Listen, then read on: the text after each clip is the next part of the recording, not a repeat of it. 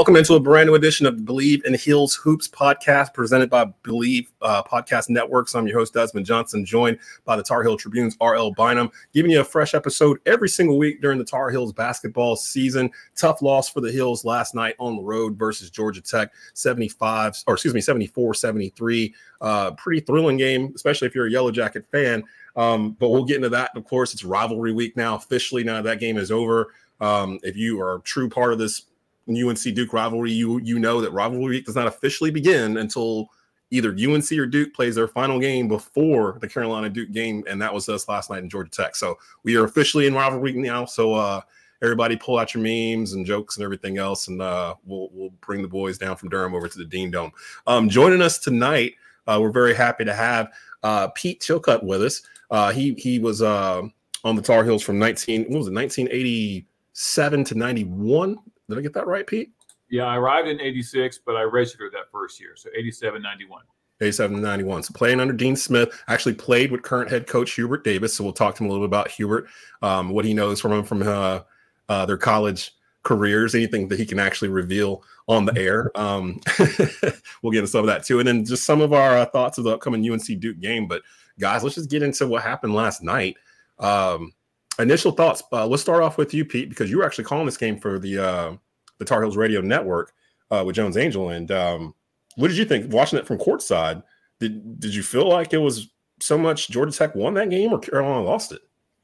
You know, it, it, first of all, you know there was a lot of talk before the game about that being a trap game. Um, I was out there kind of talking about how with this veteran team that, that wouldn't happen and, and we would be ready to play and it didn't feel like we weren't ready. It just felt like we had uh, uh, the first time this year multiple players play pretty poorly, uh, shoot poorly, defend poorly. Uh, we didn't have any really consistent outside shooting. Even RJ, who who did his normal damage, was a little bit below uh, his shooting percentage. Uh, I just didn't think we we brought enough what we needed last night on an away court. We gave them life in that first half. Once we gave them that life, they they started playing really well, and we just we, I, I, wouldn't say we gave it away, but we didn't really deserve that victory with the way we played last night. That's kind of what I left the game with too. Like we, even if RJ's layup had gone in and they didn't score one back the other way, I kind of would have. Of course, I would have been like, "Oh yay, we won!" But deep down, I'm like, uh, I don't know if we were supposed to win that one. I think we stole that one. Uh, RL, your thoughts on what you witnessed last night down in Atlanta? And you, I got it before you even begin. I got to mention if you're just now joining us on Bleav in Heels Hoops, RL has been on point for about three or four weeks pinpointing this very game as the game that could be trouble because of the, of the Tar Heels' troubles in Atlanta that stretch back 40 years. So uh, you were right, sir. you were right, but but the Tar Heels had a chance to really build a, a big margin in the first half and just put them away, and they couldn't do it. But they've had recent games where at halftime it's close or they're trailing. They've always been able to surge in the second half, but they just couldn't do it uh, yesterday, and uh, you know the worst shooting from the line and the field all season, and they still only lost by a point. And frankly, uh, R.J. Davis was uh, was fouled on that last play, and uh, that would have put the best free throw shooter in program history at the line, probably be able to win. But you you know, the, the point is they should have been there. Right and that's where I kind of come back to because on one hand I'm like, yeah, that was a foul, uh, and I've seen people go, well, they were at Georgia Tech, the home team's going to get that call, yada yada yada, and that part of the game. I'm like, yeah, they get that call when they're not calling it throughout the game. Like they were calling that foul throughout the game, and then for whatever reason they didn't call it that that point right there. But to RL's point, it shouldn't even been it shouldn't even been decided on that that play. Like so, I can't even use that as the reason why Carolina lost. They lost because they couldn't hit free throws and they lost because they shot 26% from three. Um, that's pretty much the gist of the game, especially the free throws. If they just hit 60% on their free throws, they win by five. I mean, it just it, it's so crazy the margins of victory uh, for some of these teams where I, I actually left the game feeling good. Um, it's weird because like the past couple years when Carolina would lose, it was almost like despondent, like, oh, what are we gonna do to fix this? This was more like we played like probably our worst we've played all year, and we lost by a point on a last second wild left-handed layup, and then a, and a missed foul call at the end. And to be honest, the dude traveled. the dude traveled on the layup on top of it. He took three steps. So all that had to happen, plus us shooting just horrifically from the free throw line, which we rarely do. Plus, we shot horribly from three throw line, which we rarely do this year. All that had to happen for us to lose by one to a team that's beaten Duke, a team has beaten Mississippi State. I think they've beaten Clemson, if I'm not mistaken. They've got some wins. Georgia Tech is a weird team. They're a very weird team. They play up to their competition. And uh, I thought we were going to be in trouble um, when we came out of halftime. And we talked about this before, RL, where this year's team feels different. Where when they come out of the half, they kind of punch the gas and go. They'll hit like with an eight nothing run, twelve nothing run right out the gate, and the other team's kind of punch drunk. They didn't. They couldn't do that this time because Georgia Tech came out and actually started throwing some haymakers at the very beginning. And it was almost like right then North Carolina, oh, we're in a fight, and like the rest of the second half was just them kind of clawing to to get ahead, and they used all their energy to try to get ahead. And dude just hit a shot. Like I can't be mad at Georgia Tech for that. I mean, they they played they played very very well and, and got a win. I don't know if they're gonna they'd have to win out to get to the NCAA tournament at this point because they lost so many before. But I don't know. It just it was one of those games. I had RL's voice in my head while I was watching the second half. It's like they're in Atlanta. This could this they're in Atlanta. um, talk to me a little bit, guys, about anything that anything that you saw in the game Tuesday night that makes you worried going forward into Saturday night that might carry over? Or do you think that's a one off type of thing that you saw that bothered you on Tuesday? Pete? I'd like to touch on, um, you know, uh, I'm not concerned. Uh, I believe we have an extremely talented team and we have so many different options. Um, but I would like to see uh, a little bit more consistency. And I've been one of his biggest defenders in, in Armando Bacot. Uh, but last night was the first time I noticed. Now I don't usually watch interactions on the sideline, but I noticed Coach Davis was was a little upset with him when he took him out uh, there in the game. I think that was in the uh, in the first half, and uh, I'm I don't know what it was what it was really about, other than maybe some effort on some of those rebounds. Um, I'm his biggest defender in the sense that I don't believe he has to score 20 and 10 for us this year. Um, I, I, think he can be pretty much a, a little bit below those numbers with what we have around him now but I think there may be something going on that I'm not privy to as far as, uh, as of that dynamic uh, that I saw last night. Coach Davis was mad, at him. and it may have been just a, a, moment thing where he didn't go hard on one, two, one or two plays, and, and Coach took him out. But that that would be a little concerning because I, I, really think he needs to be on the court, and I think he provides a, a, presence. As you notice, even when he's not scoring, they double him a lot, which is is good for us. Um, and beyond that, like I would like to see just a little bit more consistency um, on on guys that that can that can shoot, knocking down some of those open shots. because um, I, I am a big believer this year that we're not forcing a lot of shots. I think we're getting a lot of good open shots, and uh, I think early on um, Harrison was knocking a bunch of those down, and he's still shooting above 40%. Uh, by no means is he doing poorly, but we're getting a lot of open shots. Him, like guys like him and, and uh, Cormac Ryan, got to take advantage of those situations because we don't we don't have we haven't had a history of shooters like that that can knock them down to about a 40% clip or a little below um, and i know they can do it so um, i'm not concerned but uh, that's going to be a big part of our success um, how de- uh, determining how far we can go this year yeah, I'd, I'd, like to see more consistent shooting from Cormac. He, he's been a streaky shooter throughout his career, but he, if he can be consistent, that'll be huge for Carolina. And and to Pete's point, you notice in the second half, uh, Jalen Washington uh, was in there for about five minutes, and Armando was sitting on the bench, mm-hmm. and and that was an extended period. And uh, Hubert was asked about it after the game. He just said he, he thought he thought uh, Jalen deserved the minutes, and that may speak to, to what you were talking about there. Uh, his offense, and he had five points in two consecutive games before last night. But you know, his defense has been solid the last three games, though. That that that's been fairly consistent. I'm, I'm starting to see this narrative with some uh, Carolina fans online. First of all, social media is the devil, so you can really take it with a grain of salt. But I'm seeing a lot of folks basically hmm. saying that Armando's playing soft this year and that he's not doing as much or whatnot. And whenever I see it, I'm like, he doesn't have to. Like, I'd much rather Armando be this version of Mondo, and we're on top of the ACC and you know having 10 game win streaks and all that instead of him having to score you know 25 points a game and 12 rebounds and can't get hurt and can't come out and and then we might win like that's what we just went through the past two years so um part of it's the growth of jalen washington um who truly is in my opinion more of a hubert guy like he's one of the first recruits that hubert brought in like underneath hubert so like and and he believes in jalen like he was hurt in high school he still took a chance on him so like they've waited it out and i think to be honest, Jalen's going to be a problem uh, by next year or so. Um, when Armando's not here, I think his eligibility's out after this year. So when when when he does go and Jalen's here next year, um, I think that he'll be the starting center. Uh, of course, you've got Drake Powell coming in uh, in that that credible freshman class he's got coming too. But I see that I just see that narrative and I just kind of shake my head like there's certain things Armando's doing that's not on the stats sheet. Like that, that will never be on the stat sheet in terms of defensively and setting picks for RJ. That last play that they had last night, I thought was brilliant. I thought it was perfect. It was the perfect play to run. You got into your two leaders' hands, Armando to RJ, and he just missed the floater. I mean, it happens, you know. So I can't really be mad at what happened last night. If anything, I noticed my Duke friends they chirped a little bit online right after the game was over because they they know we chirped after they lost to Georgia Tech too but it's been kind of crickets today. And I kind of expected it a little bit more. And then I realized they're like, oh, they realized we just lost going into the Duke game. And when you lose going into that game, it feels like that team has another, like an edge to them.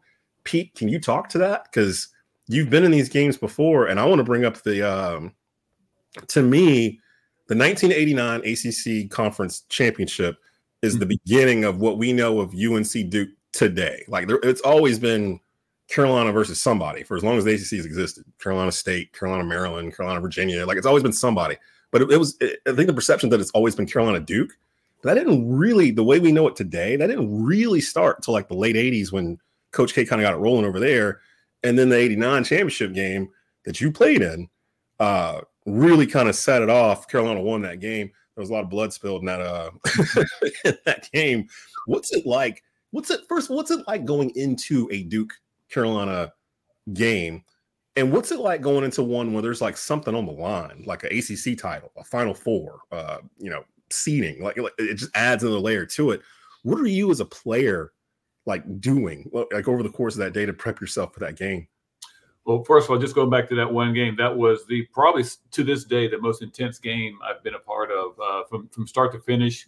until Danny Ferry missed that like 75 foot heave that went off the back of the rim. Yeah we didn't secure it, but that that was yeah very intense and it was a bloodbath. Um, but you know, I've I've always said, and I've and everyone asks me all the time, and they they always ask me, and they're kind of surprised. They think it's it's tough for anybody to go into play in Cameron or, or something like that. And I'm I'm always of the notion, and I think everyone on our team was always like, we wanted to go into Cameron. I love being in there and not being able to hear anything but a buzz in my ear and just being part of that game when you're out there in, in so involved in it that you don't even notice the noise. Um, those those are some of the funnest games I played and Of course, not only at Duke, but wherever you're on the road. Um, if you're a competitor and an athlete, that's something that does nothing but help you play. In my mind, anyways. Um, I think that uh, as a younger player, being part of that rivalry is a little intimidating when, you, when you're not getting the bigger minutes, when you're maybe coming in and getting five minutes here and, and six minutes here. Like I was obviously one of those players who developed over my career and didn't get to play the bigger minutes to maybe my last two years.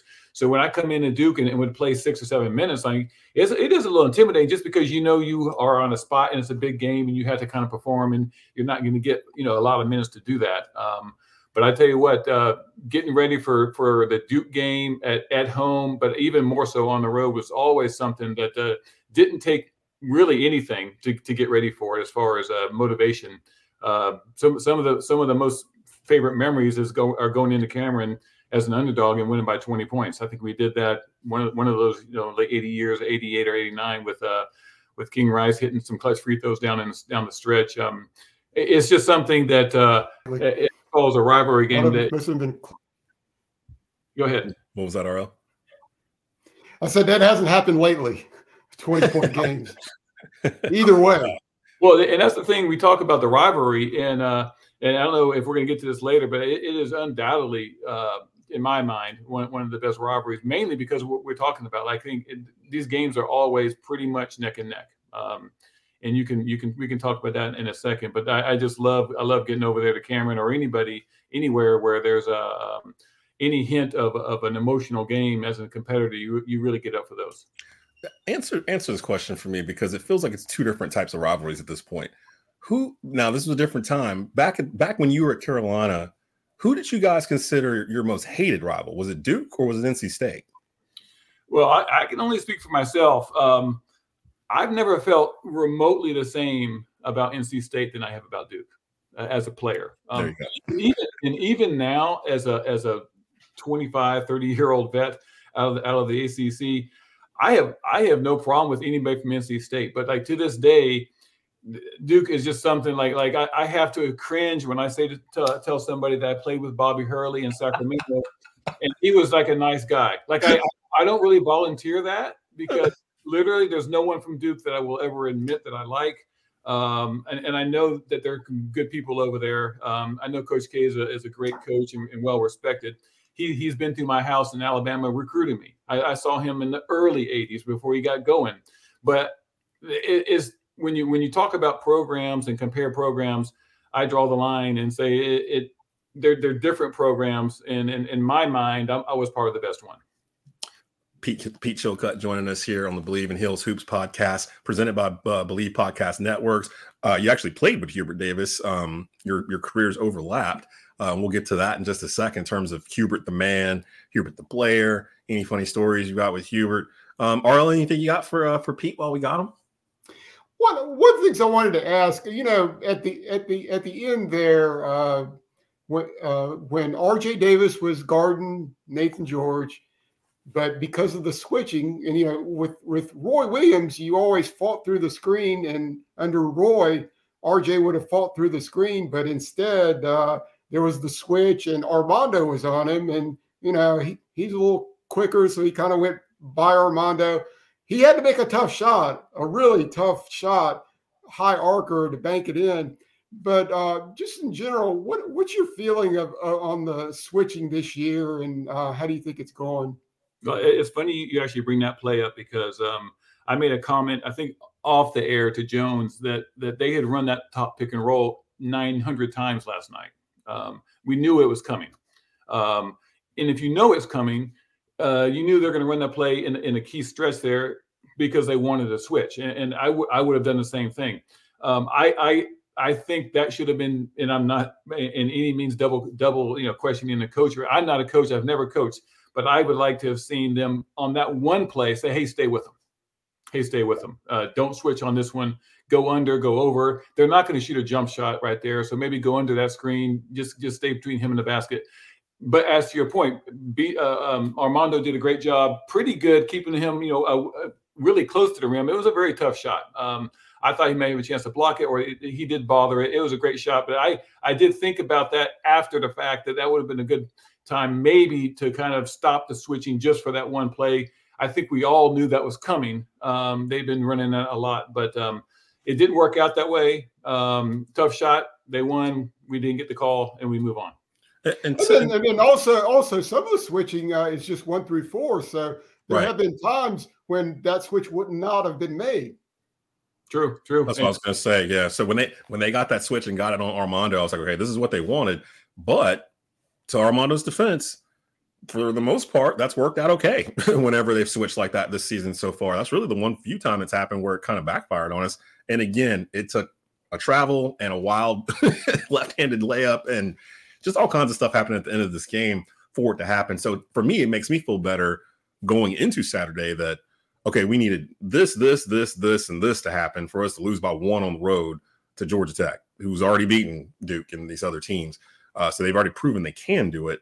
Um, it, I didn't go my that game feeling like Carolina still wasn't the best in ACC to date, or that uh, being at home, we're undefeated at home. I, I feel I, honestly, I, this is one of the few years where Duke Carolina coming up, and it's strange because they're both going to be ranked in the top ten for the first time. What is it, Arlo? Like in four or five, five or six years, something like that. Like, well, I don't know exactly. Yeah, I can't remember the year, uh, but it's going to be the first time they're both in the top uh, ten against each other. And for me, it's gonna be one of the first times where I'm not really worried going into the game. Like I, I know what we can do, and I've seen us play against enough top competition where I'm like, if we just do what we do, we're at that point where if we do what we do, it don't really matter who we're playing. Like we're gonna we're gonna score 85 points. We're gonna play defense. We're gonna rebound. We're gonna hit threes. You can't defend all of it. So it's it's one of those things where can Duke match us as opposed to us having to come in matching Duke, which I feel like we've been having to do the past four or five years. We had to go in and match Duke's intensity with limited soldiers. Now I feel like we're coming in with a full army. We know what we're going to do. Can you stop us? And that's a little different from what Duke is used to. Um, Pete, who's your most hated Duke Blue Devil? Who you hate the most? Uh, now, You're amongst friends here, so you can, you know, whoever. You no, one, no one's in this, right? Okay, so uh, I, I, I have a lot of history. It's been clipped later for social media, so. you know, I did. I took one of my official visits to Duke. Um, w- I went on around the campus with Quin Snyder and Danny Ferry. Uh, and again, Coach K came to my house. Really nice guy. Um, can I tell you first my two, maybe two, three that I do like? Yeah, that's fine. That's fair. I'll start with Quin Snyder was really nice. Um, Alaa Abdelnaby was a pretty nice guy. Uh, met him a, a, bunch of times. Played with Bobby Hurley. I hate to admit it. Played with Bobby Hurley in SAC right before his accident. Actually, you know, during that whole time frame, he was really a great guy. Um, and I've seen oh, him. No, no, don't tell us that. let, me, let, me, let, me, quantify. He was a great teammate. Okay, there we go. okay, okay. Now, now, guys who I have grown to just dislike um, over time, and even though we took him on a visit around here, I think everyone would agree that no one really likes Christian Laettner. Um, I think Hubert broke the mold. Hubert played with him and like in Dallas, and and you know I heard him like call him, "Hey, Chris, what's up?" This, I mean, come on. Oh no. no, he's talked about being good friends with him. Yeah, yeah, yeah. So that was. Oh no, Hubert, what are you doing? you know, deep down, these guys are probably decent people, but they do have that flaw. Um, so, um, but probably, I would probably say that uh, over time, it's it's gone between Danny Ferry and Christian Laettner. I, I, feel that for sure. And you know, to me, it's funny because I'm a lifelong Carolina fan. I grew up in a Carolina household. My dad painted my house Carolina blue when I was like 10 years old, and it's still blue to this day. Um, it doesn't feel the same as those rivalries back then, especially the late 80s, early 90s heels uh Blue Devil matchups where you've got, you know, you and Hubert and Rick Fox and J.R. Reid and King Rice running around against Danny Ferry and Christian Laettner and Bobby Hurley and uh, all those guys. You you grew to hate the players because they were there so long. Like they were three, four year guys. So you grew a hatred for them. Like you learned about them freshman year. You began to hate them sophomore year. And if it was late, and if it was Laettner, you were full blown just like ah by the time you got this junior year. So it was like it's different now where the last Duke guy I can remember player that I had that kind of hatred for was JJ Redick, I think. He might be the last one because he's the last one I could think of that was there four years. No, no, no, no, no. Not JJ Redick. Grayson, Grayson Allen. Allen yeah, it took me a minute, but it, it came. It, yeah, the last thing like no, Grayson Allen, Grayson Allen. He's the last, and he was a four year guy too. And he kind of what, what, what, what, I remember interviewing Grayson Allen at the ACC tournament in the dressing room and coming away thinking he's a nice guy and thinking, wow, he's, he's nothing like he is on the court. So you know, like like Pete says, some of these some of these people he might hate on the court are not bad guys off the court. See, yeah, that's a solid point, though. I think I think everything is is changing with with, with how it is today, as far as the um, as a fan base, you really need someone to hate, and, and it, it we're, we're, we find ourselves hating the school now as opposed to individual players, and because they're really not there. The, the good ones that you really want to hate, they leave, uh, yeah. and so it, I, I don't think it's the same. I don't think it's probably nearly as intense. Um, the, the physical battles between these players are going to be different every year because it's different players. Um, you're going to have you're going to have teams that are kind of wildly fluctuating on their talent level. Um, it seems like we've been lately, uh, uh, probably for a, a, decade or more, having having not having the quality of the the top, you know, five star athletes coming through here that they've had, and I think we've done extremely well against that. Um, yeah, yeah. But uh, it, it's just what it is. But I think it's definitely a different mindset now as far as how you how you want to focus your hate. I think for me, it's shifted more from the Duke players and Coach K. Because for a while, when he was doing the one and dones, it shifted to him. it was like you're the reason why we don't like you're the you're the creation of all this. But now with him gone, uh, and everything with the portal and everything else going on, it's kind of hard to hate the the play. It's kind of hard to keep track of the roster over at Duke sometimes because we got so many parts coming in and out. It mine has shifted to the fan base, the Duke fan base. There, that, that's where it is now, where it's like the UNC fan base versus the Carolina fan base. Because you hear these stories of the players, you know, they see each other. They're eight miles apart from each other. They see each other out to eat, barbershops. Like they, they know each other. Like they've played the same circuits together for, you know, the past five, six, seven years. So it's not really weird for the players and that's kind of my question. The intensity level. Now I know once the game starts, it'll it'll pick itself up. But I gotta think that back then, the intensity level was different because you knew who you were playing against. It was the same dudes you played against the year before or two years ago. And like this is just another chapter in the battle. Whereas I saw that people were saying, well, Carolina is a, a veteran team this year. They shouldn't have fell into this trap game or whatnot. I don't think they thought it was a trap game. And people kind of forget there's only four guys on this team that have played Duke in a Carolina jersey. It's one thing to play them as a Boston College player and go play at Duke. It's a whole other world to play in a Carolina uniform and go over there and play, or them come over here. So the Cormac Ryan's and uh, you know the Harrison Ingrams. I think Cormac Ryan's like 24, 25. He's played against Duke. 25. He's 25. He's played against Duke before. He's a grown man. He's never played him in a Carolina situation. Like he's never been in that atmosphere.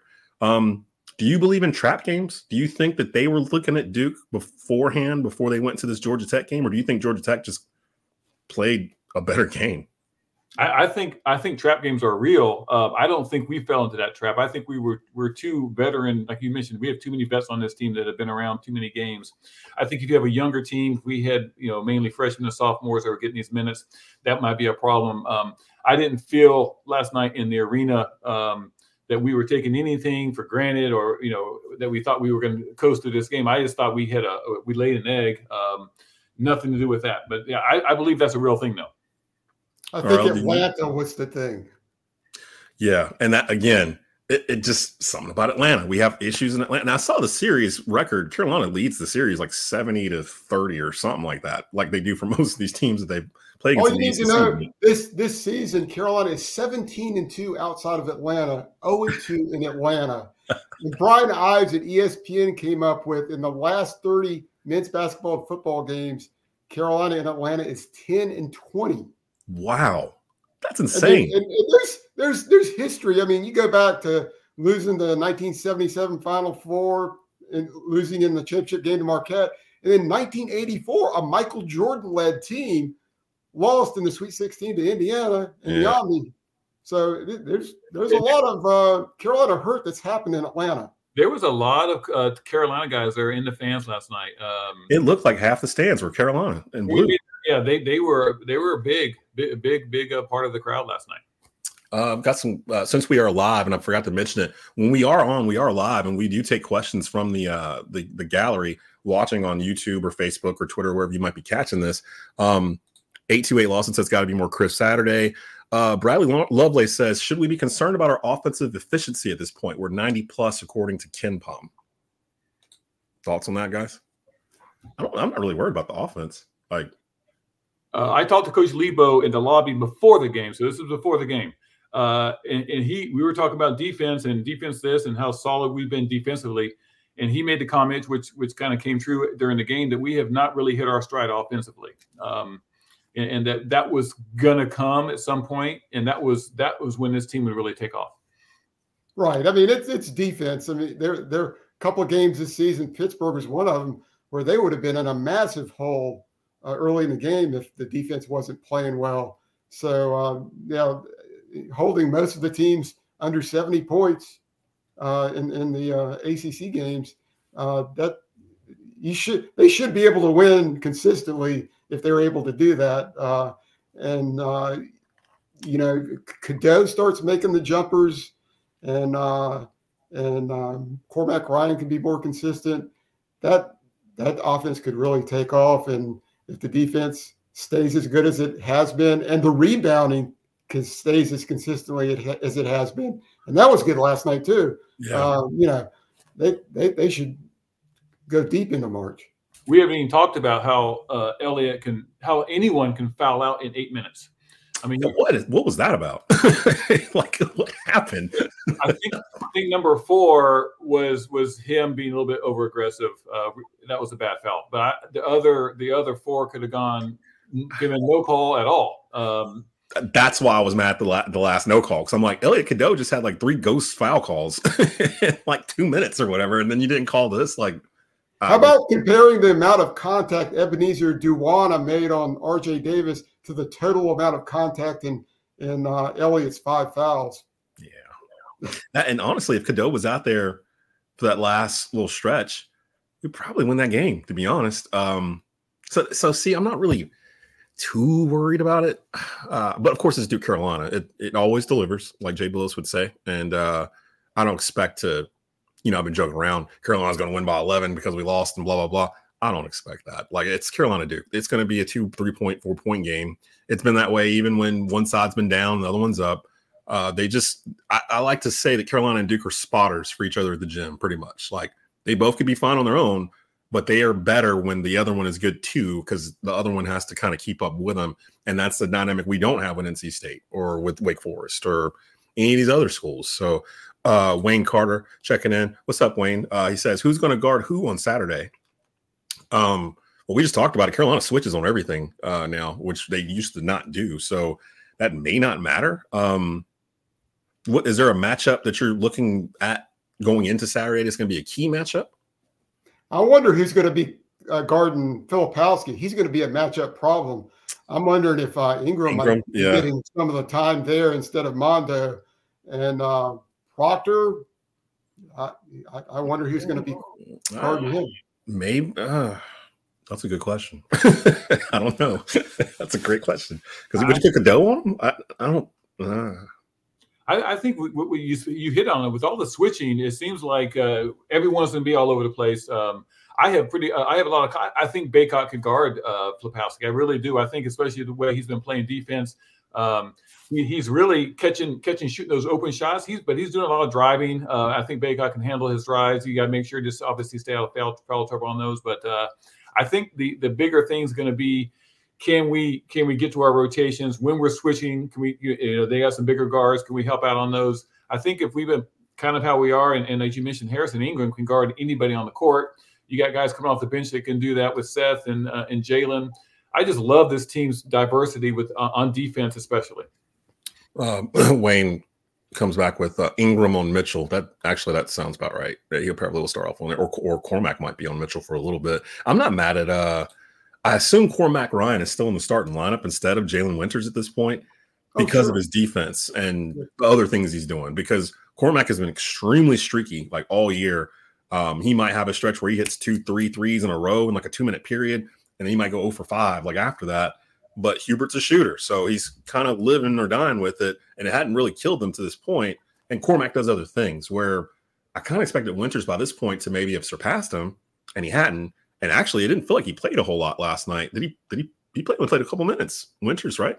Last night, I thought that was kind of Well, yeah, um, I, I like what he brings, but I think he is that. I think he's a, a very effective off the bench, bringing that energy and so so diverse off the bench. What he can do defensively with the rebounding, um, defense, things like that. So we'll see. So, uh, former uh, Carolina big man Pete Chilcutt joining us here on the Bleav in Heels Hoops podcast presented by Bleav Podcast Networks. I do this every week, RL. I keep forgetting to uh, read the read. I'm supposed to read the read in the first two minutes, and we're 34 minutes into the into the show. Believe I got you covered though. With the NFL playoffs here and the NBA season in full swing, Bet Online has you covered with all the up to the second odds, news, and scores.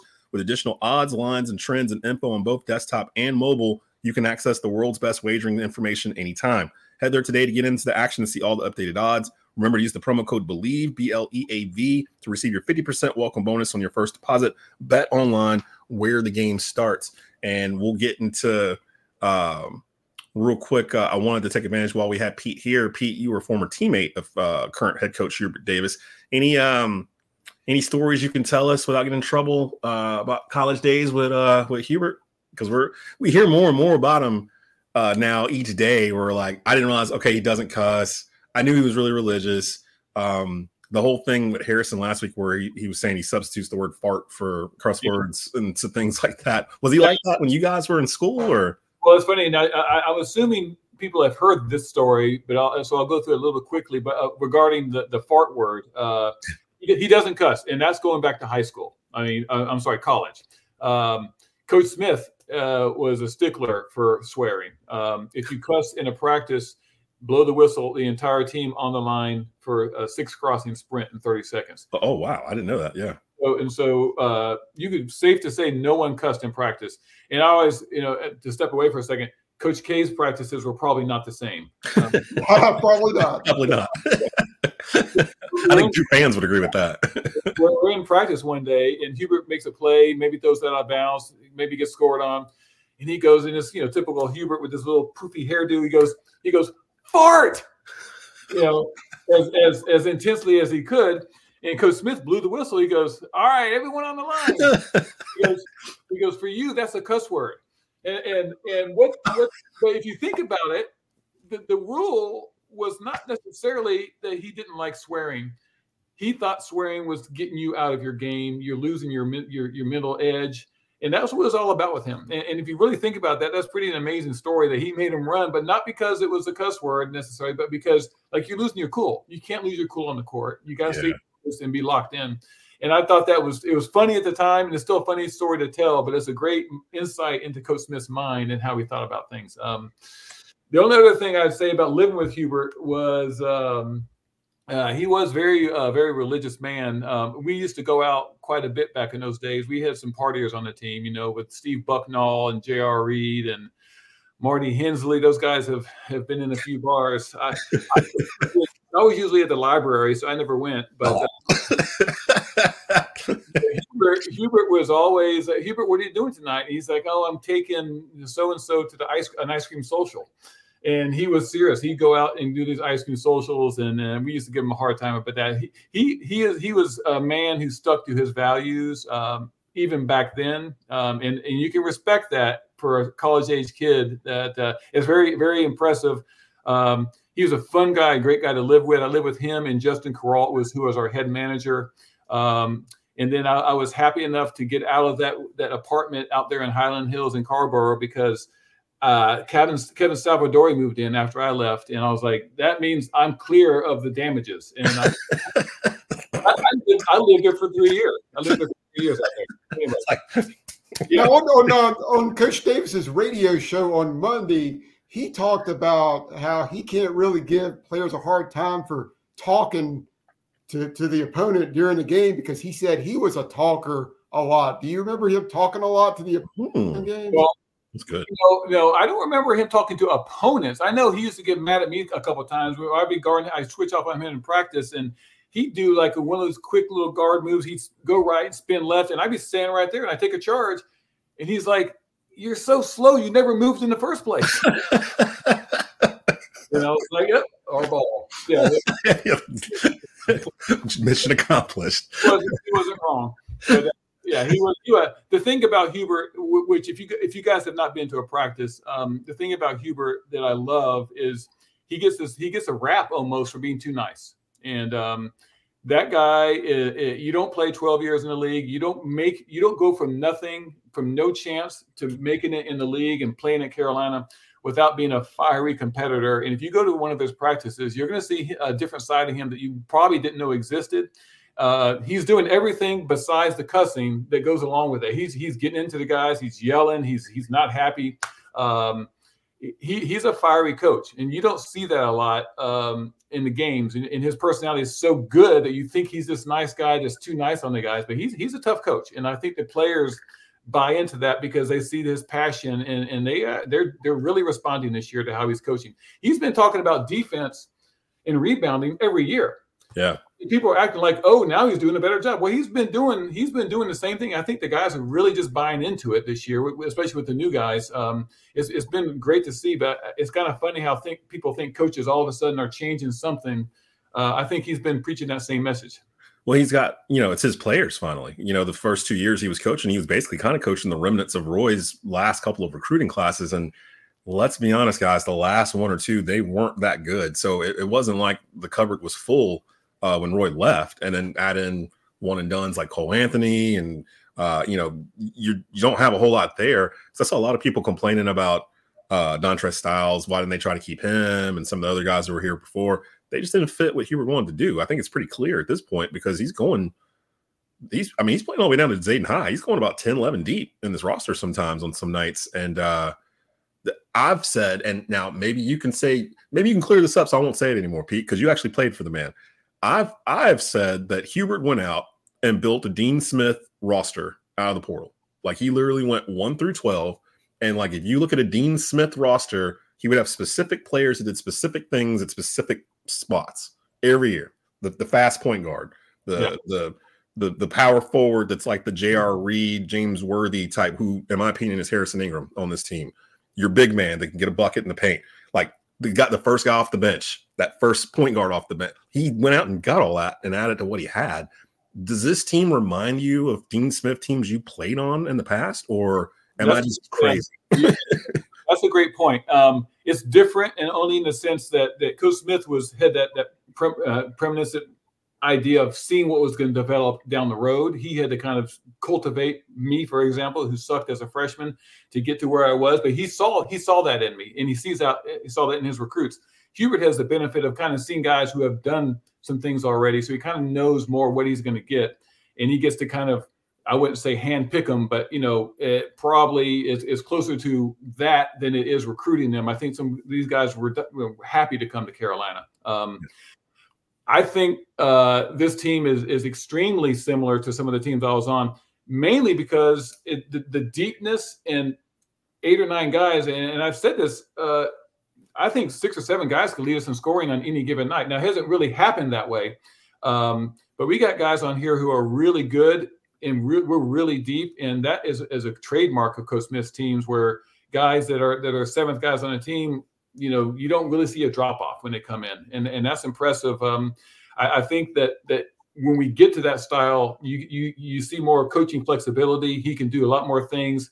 Um, some of the substitutions that that he couldn't make a couple years ago, he can do now, and, and, he can do do so without worrying about the ramifications. Um, and I, I think that's not, nothing that's I, I, I'm I'm I'm thinking this is not a one year thing. This is how he wants to be. Um, and like you said, the first two years was just hard to get there, and now he's able to. Last it seems like he trusts the bench a lot more this season than exactly. he did last season. Yeah, because I was going to say last year that whole situation you guys were talking about at the beginning of the show with Baycott, him pulling him out and having uh, Washington come in for five or six minutes. He couldn't do that last year. You couldn't take Baycott out just because you were mad at him. Like he had to stay in there and you had to stew from the sideline and hope he got it together during the game, um, which a lot of times he did. But now he has the ability to be able to pull him out, make Armando think about it, and then put him back in the game, um, which is which is different. And and I will say this too. Uh, for those who are going to come on, come at me, so this isn't a Dean Smith roster, blah blah blah. This, this there, there are variations to what Dean had going on, just like Roy took what Dean had and altered it to what he wanted. Roy's offense had two running big men on it at the same time at all times. The, whoever came off the bench was the third big man that was going to the Tony Woods, whoever that was going to run with the Tyler Zellers of the world and uh, the Brice Johnsons of the world. With Hubert, his offense is different than Dean's because he's running two point guards that he said he said himself he fell in love with during the 2015-16 season when uh, Marcus Paige and Joel Berry were running point for uh, for Roy, and he was on the staff, and he fell in love with the idea and wanted to implement it, and that's what he has now with uh, R.J. Davis running the point. Sometimes you got Cadeau starting running the point and Seth Trimble coming off the bench running point. So you've got those three. So he's it's the same variation, same tree, but everything else, I love that he's peppered in. And I love the fact he went out and found somebody like Harrison Ingram. Like, I think to me, that's what Carolina basketball's been missing for a while. That that kind of the utility guy, the guy that can he can kind of do a little bit of everything. Like he can shoot threes, he can rebound, he can post up, which I love because I'm old school. I like back to the basket basketball, and he he will take a guy down there um, and he'll get you a bucket if you need a bucket. He, he does the little things, and we haven't had a guy like that. It's maybe Theo Pinson. Uh, his first name that came to my mind that that did a little bit of everything, but he does it better. so like, uh, I'm really impressed with Harrison. Not worried about the, the loss last night. If anything, I think it'll keep them more focused for Saturday. Uh, before we get out of here, though, let's talk about Saturday. Uh, Duke Carolina. Uh, there's a lot more at stake here than before the day started yesterday because now if Duke wins this game, they'll be a tie for first to top the ACC regular season going into the second half of it. Uh, Carolina's undefeated at home uh, this season. Thoughts on this game? Uh, anything in particular that worries you about this game? How do you think this game is going to play out? Are you willing to make a prediction on a Wednesday rivalry week, or uh, how are you feeling going into this game, guys? I think how our, our, how uh, RL mentioned earlier, if, if we just play how we've been playing, I think we'll be fine. I, I think we, we we we deviate a bunch from that. Uh, we could have some issues, but we've been played solid. We kind of have established that we're a pretty good defensive team and rebounding team over the last ten games or so. If we can continue that, uh, I think the shooting, the scoring will take care of itself. Uh, the only problem is going to happen if we somehow uh, forget how to defend and, and, make some bonehead plays or get somebody in foul trouble um, and somebody can foul out in, in eight minutes or something. That might be a problem. Um, it's going to be tight, like you mentioned. It's going to be a good game. I'm looking forward to that. Um, I, am I'm, I'm I'm confident that if we play like we have been, we'll be we'll be fine.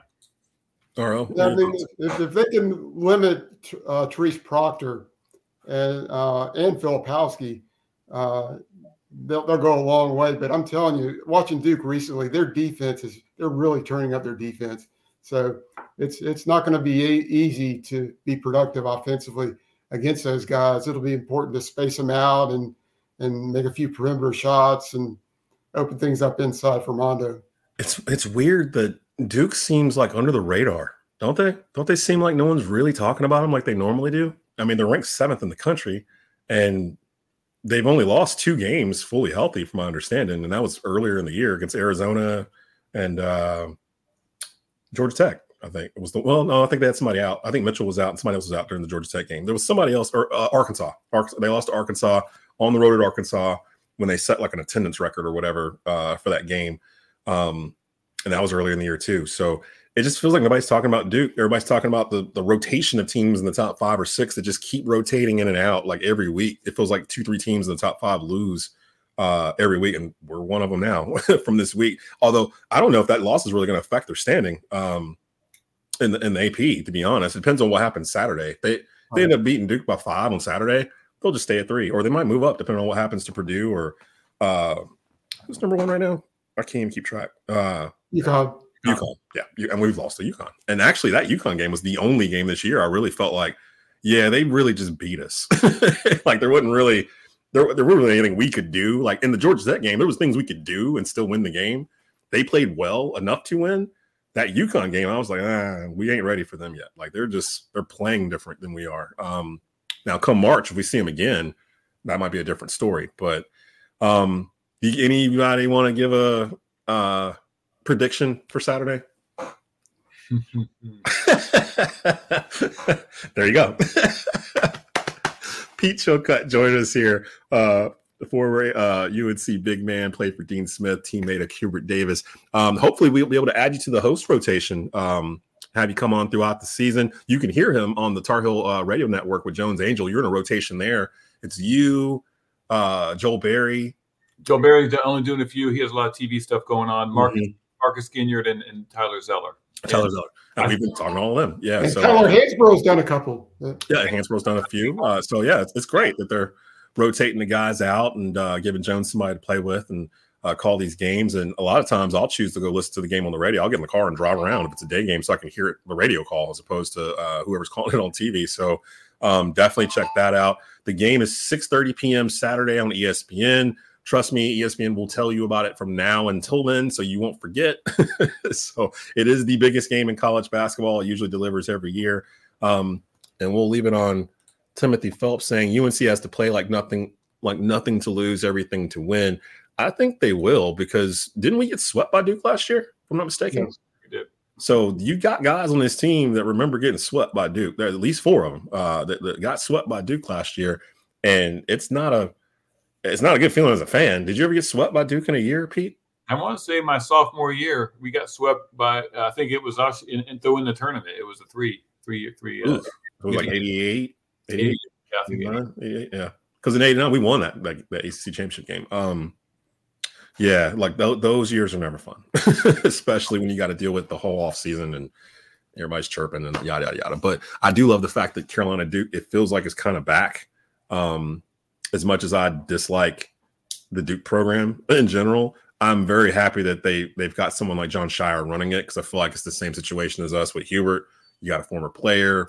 He understands the fabric of the team, what it's about. He understands this rivalry, um, and I'm a big stickler of keeping things like that intact uh, as you go through coach to coach and player to player. It's really hard to do, um, and you've seen it fall apart. A lot of blue bloods, really, but Carolina Duke still going strong here in 2024. So, um, any last words for uh, the crew that's uh, watching tonight, guys? Nope. Just just looking forward. The, we, the rivalry is so great and, and, the best one in all the sports uh, for me because it, it, never really has took a downturn. You know, you mentioned some teams have been down, we're down, they're down, they're up, we're down. The games are always competitive. I think when they throw that stat up on ESPN about the point, the total points, that's always amazing to see yeah. that it's, so close after all these years. Um, I'm looking forward to it. It's going to be competitive. Um, I, I wish I was out there. I'll be down there close as I can get to the floor, but uh, I'm looking forward to that battle.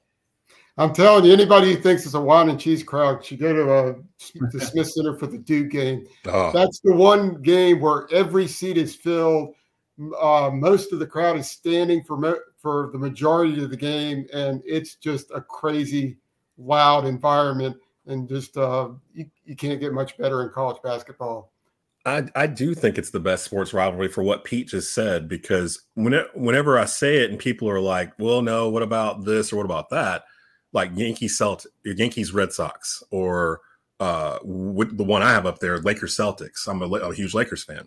Um, Alabama Auburn, like that kind of Ohio, uh, Ohio State Michigan. Those are all considered rivalries, but usually they're one sided. Like one side has won the majority of those games in those rivalries and when the other side wins one, it's like a breakthrough. Like, oh, this wasn't supposed to happen, and it's like a holiday for for that side or whatever. Even Lakers Celtics, like the the if you look at the records between them, the Celtics own them like the 60s and the 70s and even well until the 80s, but th- they're still behind record wise against the Lakers. But this rivalry here, it's like even, like pretty much all the way down, like you said, Pete, the points. Uh, I think like the number of fouls called, like all like all the random numbers, it's all so like even between them.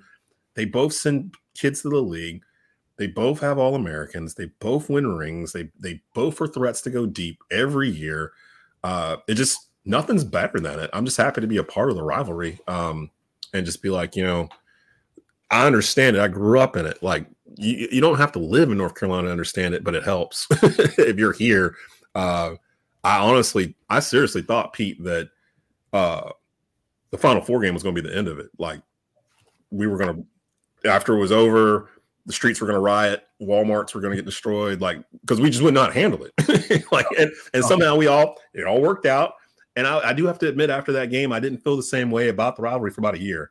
Uh, so like last year in particular, it just kind of it didn't feel exactly the same. But by the time the year was over, it, it already starts sinking back in like uh, I can't stand Duke. Like the Final Four doesn't even matter anymore. It was two years ago. So um so we'll we'll start it back up again Saturday, 6:30, uh ESPN. Everybody out there. Uh go do us a favor, rate and subscribe, Bleav in Heels Hoops. You can do it um either through the Bleav Podcast Network, where you can get the audio versions of this each week. Uh, we usually come about once a week. We recap what's happened earlier in the week and we preview what's about to happen for Tar Heel Hoops.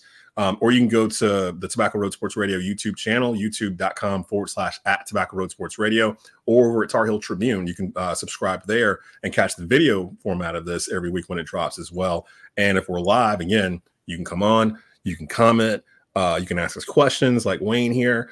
Uh, you can interact with us, which is something a little different than uh, what other pods are doing right now. So definitely appreciate everybody that stopped by tonight to talk to us here. Uh, Pete, appreciate you coming through, and uh, we'll definitely have you back on uh, the next couple of weeks. I appreciate the offer, and um, as long as I can fit in my schedule, I'd be happy to be here. RL, anything you got? Anything you got before we go out here, uh, RL? No. All right. Well, we'll hit it right there. Uh, you've been watching and listening to the Bleav in Heels Hoop podcast here on Bleav Podcast Networks, presented by presented by Bet Online. Uh, go Hills. Go Heels.